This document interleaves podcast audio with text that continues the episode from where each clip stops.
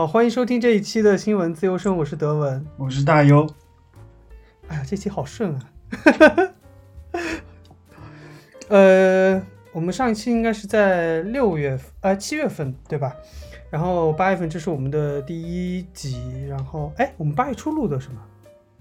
八八啊，对，还还是七月底啊，反正不重要。讲这是我们大概又隔了三周的新的一期节目，然后嗯，在这两三周里，其实最大的一件事情应该就是，呃，高雄市长的补选啊，嗯就是在政治方面，然后。嗯，不出意料的，国民党还是输了。然后，但其实我觉得国民党输这件事情，应该还是绝大多数人能意料之中的事情吧。毕竟，嗯如果六月份先把一个国民党的市长赶下台，八月份又选了个新的国民政国民党的市长上来，我觉得这件事情也挺扯的，嗯对吧？嗯但其实，嗯，比较意外的是说，第一个我蛮意外，这次的投票率就是极低极低，就是好像他们一开始预测的时候，应该是在投票率应该在五成左右是吧？哎，不是三对，但实际、啊但实际投出来应该四成多一点，我看中选会的预测，啊所以整体的投票率都非常低。然后就是更奇怪的是说，也不是说奇怪啦，就更让人意外的就是说，国民党的支持那个投票率低到让人无法想象。我就是不想到一个所谓的就是国就是国会第二大党，然后投得票率不到百分之二十，应该不到百分之二十啊，不到三十，二十六点几还是二十五点几好像。那你有想过这背后的原因大概因为什么吗？我觉得第一个啦，就是整体的氛围，就是我们上次说的，就是嗯国民党不可能赢，而且就看罢韩的罢韩的那个票数来看的话，就是嗯就是真的蛮高的。那你反过来算的话，那国民党的嗯支持率就会很低。第二个，我是觉得就像我们上次说的，就是包括假学历事件啊，然后嗯包括他后面自己又说了什么 什么什么什么拿海水冲马桶这种 这种垃圾话，我也不知道为什么。嗯 就是让人感觉李梅真是，他还是因为只是做了几届议员吧，就是相对于出来选市长，我觉得资历还是比较浅。然后他对于一个市长该做什么，可能我觉得还不是特别了解，这是第一第一点啊。嗯第二点，我觉得，呃，就是最后选前之夜的那个韩国瑜出来的浮选，我觉得讲的那一串话吧，可能说实在话，让中间蓝的或者是浅绿的人真的是就投不下去手啊。就是我也不知道韩国瑜为什么会这样，他就是整个嗯就是如果今天。是个深蓝或者是韩家军，可能真的还蛮喜欢听他说这些有的没的的家长里短。嗯但是如果作为一个中间选民，或者像我这种第三者来看，就想说这个人在说什么屁话呀？嗯，但其实我觉得很荒谬。嗯嗯，但其实当时除了高雄市民，其他人都是无关的嘛，对吧？OK，刚才其实我我其实想问的是，呃，其实这次投票的从数据上来看，不光是国民党票数比较低，整体的投票率其实嗯都很低，就民众的参与度其实是不高的。那这个的原因，你有你有觉得为什么吗？我觉得第一点是这样的，就是我可能真的是因为高雄一年或八个月连着选了三次，就是嗯，真的真的有点太太过分了。就民众疲劳了是吗？嗯对我觉得太疲劳，疲劳是一个嗯很大的点。第二个，我觉得很多人不管是蓝营还是绿营的人吧，嗯我觉得就是因为大家看这个整体的趋势，总归大局已定。我觉得就、嗯就算是绿营的人，也有可能觉得我不出来投也不会改变什么结果，因为说实在话，多一票就胜就赢，嗯，就是 这个已经没有什么可以可以挣扎的点了。所以我觉得投票率低也是正常的，因为我觉得不需要真的要催很多票出来，因为我觉得可能。民进党还有一些小小的自尊心，说我一定要拿回来的时候赢赢赢得漂亮嘛。嗯但实际就算这次投票率很低，就算是大家都说陈其迈没有拿到什么他原来所谓的七十多万票或九十万票这么多，但我觉得他现在甩他这么多的几十大几十万六十万张票，哎，他现在拿了六十多万票，对吧？嗯所以应该他赢了大概三四十万票，就是我觉得这个也已经很夸张了。我觉得我不太觉得说，呃，因为今天中午那个、呃赵少康在那个节目里其实是说，这次选举的结果是说是民众党大败，然后嗯国民党中败，然后民进党小胜。但我觉得啊，就是，嗯我觉得对于民进党来说，已经算是蛮大的胜利了，因为大家都没有在催票，但是这个悬殊比例是我一开始没有想到的，就不会差差了这么多。嗯，我觉得投票整体投票率低，还有个原因就是，因为当时罢免韩国瑜的那个投票率是，民进党在鼓吹全全台湾的人赶紧回高雄投票，对不对？人嗯家火车票也打折，然后各种放假 又毕竟那里那，呃，毕竟那个时候有补贴。对，然后现在就大家投票率很低，我觉得这是一个原因。还有一个原因，嗯，我就是这次我不知道这是不是台湾第一次市长补选，是吗？我我没有印象，好像是嗯当时罢免的时候，当时罢免的时候，罢免是是第一次罢免民选以来第一次被罢免。对，嗯，那可能这罢免后的补选是这这种补选是第一次。那我其实有一直有个迷思，就是，嗯，现在台湾的这个政党的这个明星人物，我觉得民众是不是有点像在追明星一样的去追这些政治人物，对吧？就是政治泛娱乐化了。我觉得这个现象挺不解的，因为你不光你不，我就我觉得不应该 focus 在这个人上，而且应该 focus 在他的啊、政绩情或者是或者是背景资历上，对不对？对啊明白。我觉得现在这种像李梅珍这个，我觉得有人去 follow 他，这个也是蛮奇怪的，因为可能是看着国民党的面子嘛。那那我觉得这个完全可以说是建议说国民党为什么要推李梅珍出来，对吧？我我的万安在哪里？是是这样的，就是呃，我觉得李梅珍真的是嗯国民党这次推人里，就是不管是从政治魅力也好，知名度也好，还是从他的执政能，就是他的施政能力也好，我觉得就是都没有。我说实在话，就是相比于陈其迈来说，不管你嗯再怎么不喜欢他，就是李梅珍真的是输很多。嗯然后我我之前其实有听过说，为什么国民党这次要推李梅珍，但是因为大家的分析下来是说，国民党真的没人推了。是因为你要知道，今天你要知道，今天国民党如果在高雄市选市长，他的户籍必须要是高雄市的，啊，所以你去查查你们家，你们去查查你们家万安的户籍。哦那应该是台北的？啊，所以就之前大家说，为什么包括朱立伦也好，嗯，包括啊很多一些政治新星也好，包括你是哪怕是后面就是现在蹦跶的比较比较比较嗯那个嗯那些那些中常委或者是立委为什么不过来选？就是因为国呃国民党就是他的户籍不在高雄，那为什么不在高雄呢？是说是说他们觉得说国民党这次失策的一点是说，今天你国民党罢韩不是第一天提出来的，罢韩其实前前后后运作了快一年，对吧？嗯因为他上任半年就开始罢他了嘛。嗯那你这一年之中，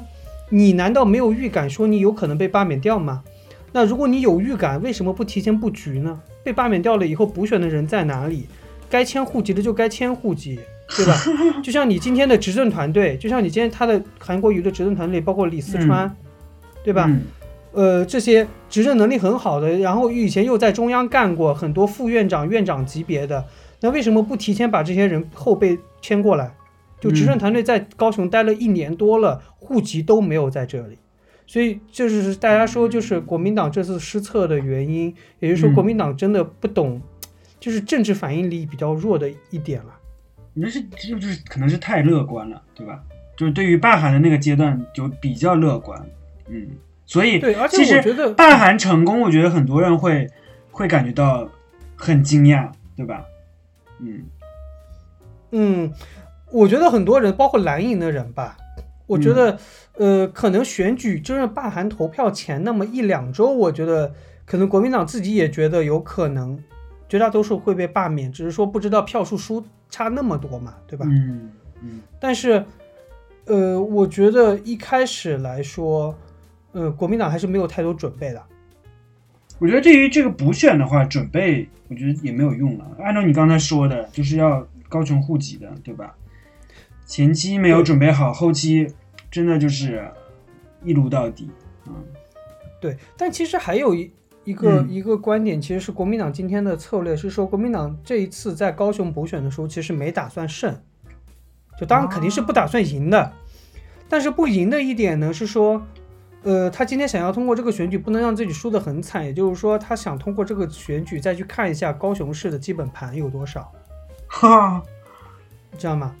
然后，但是他今天说，呃我今天就算说我市长赢不了，但他今天保的是议长，就是因为你看，所以他们才国民党秘书长才出来放话说，如果今天议长也丢了，那么他们就辞职下台。但议长好好还好，就是议长最后他们因为议议会占多数嘛，就是嗯大家还没有在议会里做分裂，然后议长还是保了国民党的人。我觉得不管怎么样，这一年半、一年一两年的时间还是稳得下来的。但是说实话，到了二零二二年改选之后，包括整个议会，包括整个台湾的县市长，在一轮选举之后，国民党还能留下多少市长、县长？那我觉得国民党必须得现在布局，要不然二零二二年一旦还是会被输得很输得很惨。唉，真的是丢脸。嗯，那包括我，我今天我我我我今天同班同学有一个台湾的姑娘，然后他们家在嗯嘉义，啊，他们家比较难了，嗯，然后嗯。跟我说就非常的失望这件事情，嗯，国民党的处理啊什么的，非常的无奈吧，嗯，我其实蛮好奇的，就是居然有民众党出来选，因为前期也没有什么太大宣传，所以我是觉得民众党最多了个人惨的是，嗯，民众党最惨的是他那个几百万的政治政治竞选金拿不回来。那柯文哲的脸一直很臭，我感觉，嗯就是我觉得柯文哲的影响力还是有限啦，就是柯文哲在南部真的影响力很嗯嗯很有限，而且说实在话，就是柯文哲自己未来有没有政治前途，以及他自己能不能选总统，我觉得都是一个待定的话题。而且，我觉得民众党现在非常没有存在感，不管是在嗯，那个议会也好，在就是在各种地方，我觉得民众党的不管是从呃政治观点也好，或者是他的一些呃斗争的手段也好，就是感觉不温不火。嗯，我觉得嗯跟以前比差很多了。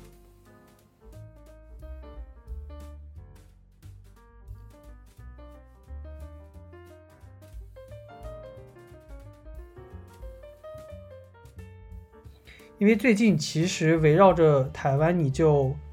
离不开中美的话题，就像那个、嗯。呃那个美国的那个什么卫生部长刚走，第二天解放军就在台湾的南北部开始军演，嗯。对吧？就是突然开始军演，嗯。就搞完搞完抖音以后搞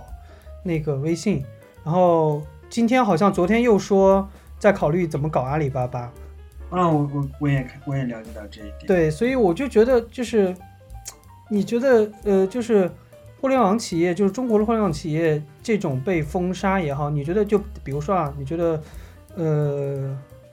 不管是抖音也好，还是微信也好，如果今天真的在美国被封了，你觉得嗯。对于微信和抖音本身的业务会有很大的影响吗？我觉得业务上不会有影响，但这是一个象征，就是嗯。你的产品在一个所谓世界上最自由的土地上，居然不能使用。嗯，嗯，我觉得这个是，嗯，精神就很不合理的一件事情。对对对的，嗯嗯，因为我因为我我也是觉得说，今天美国做出这件事情，说实在话，他未来还有没有脸说中国搞不正当竞争，我觉得都是一件可商讨的事情。嗯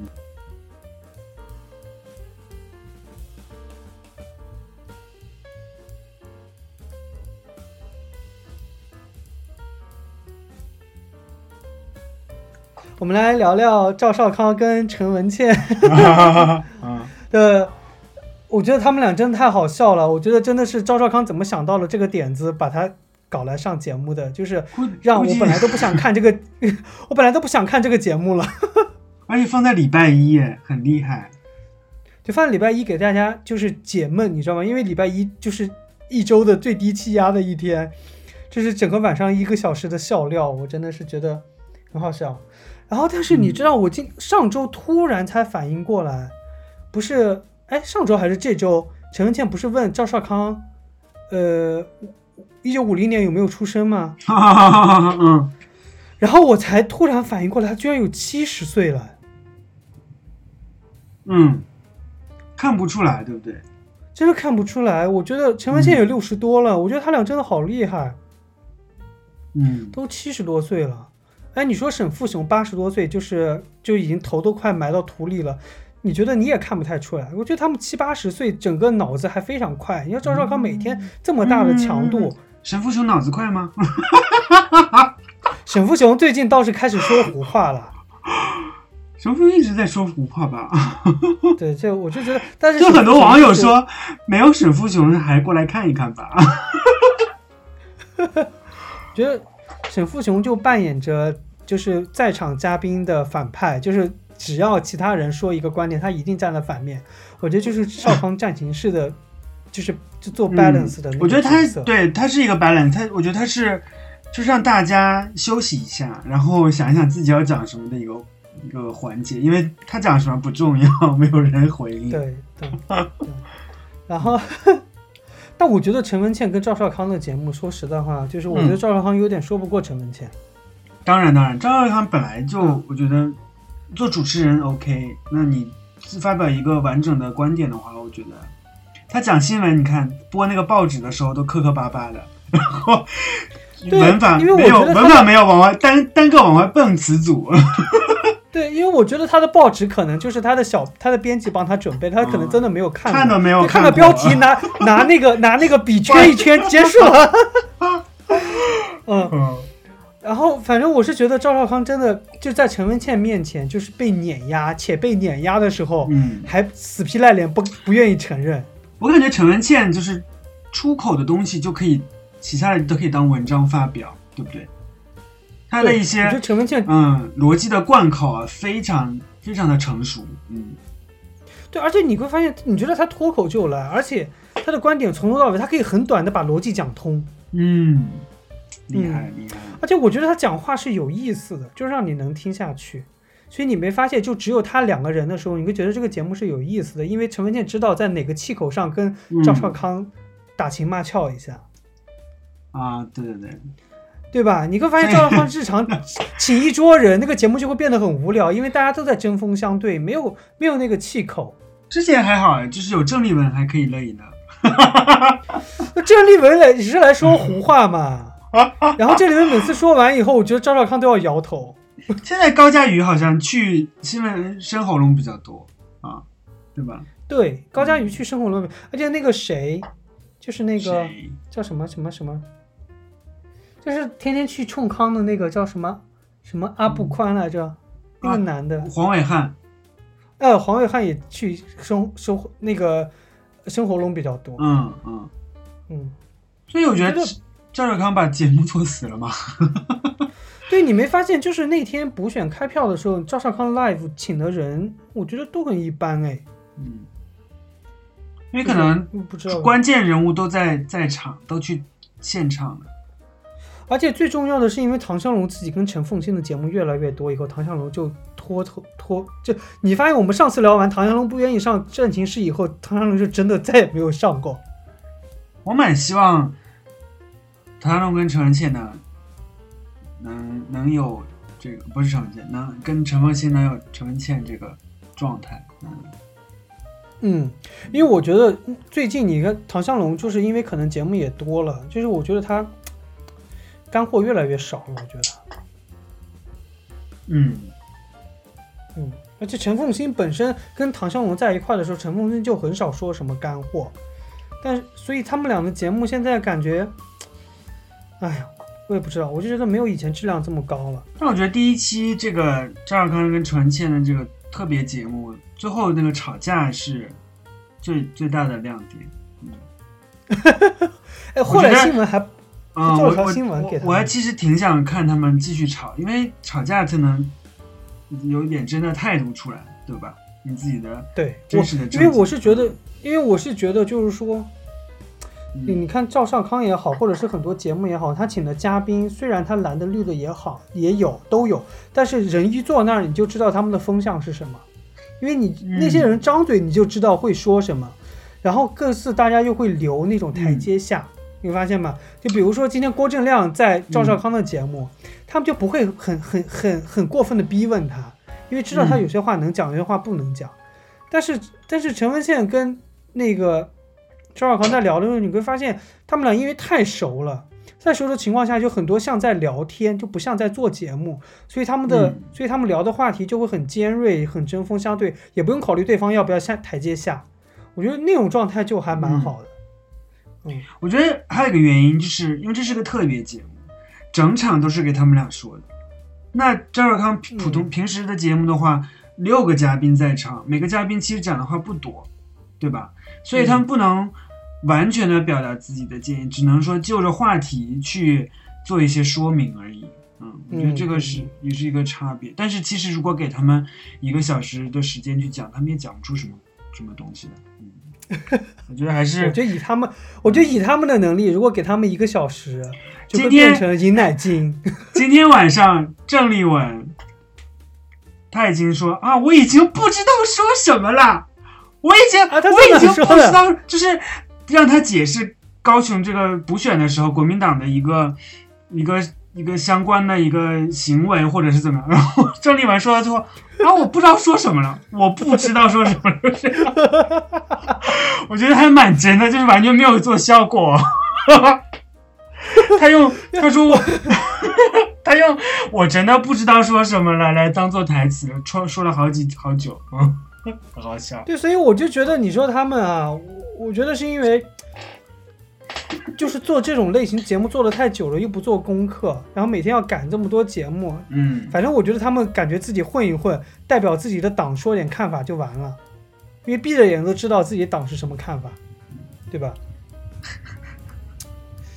哎，反正我觉得最近啊，哦，我觉得最用心的是是王世坚现在。王世坚每每都能找到非常刁钻的角度去给这个说的非常圆滑，我觉得这个还蛮厉害的。嗯嗯，但王世坚现在经常上中天的节目吧？是啊？你提到中天，我觉得中天这个挺二的，就是 你发给我那张中天这个台。就中天这个台真的，韩国瑜站就是那张海报，韩国瑜站在中间，美珍站在。对，就是那张海报，不知道以为韩国瑜在选。韩国瑜诈尸，回来重选。对，然后，然后你知道特别好笑的一点是说，韩国瑜站台以后，第二天已经输了这么惨了，他们在第二天呢就还做了一条新闻，说韩国瑜登场以后韩流再起，你知道吗？就是。你知道，就是一个蓝营的电视台，韩国瑜韩国瑜所在的党派，然后那个候选人输的这么惨的情况下，还在吹韩国瑜，我也是不懂他们要干什么。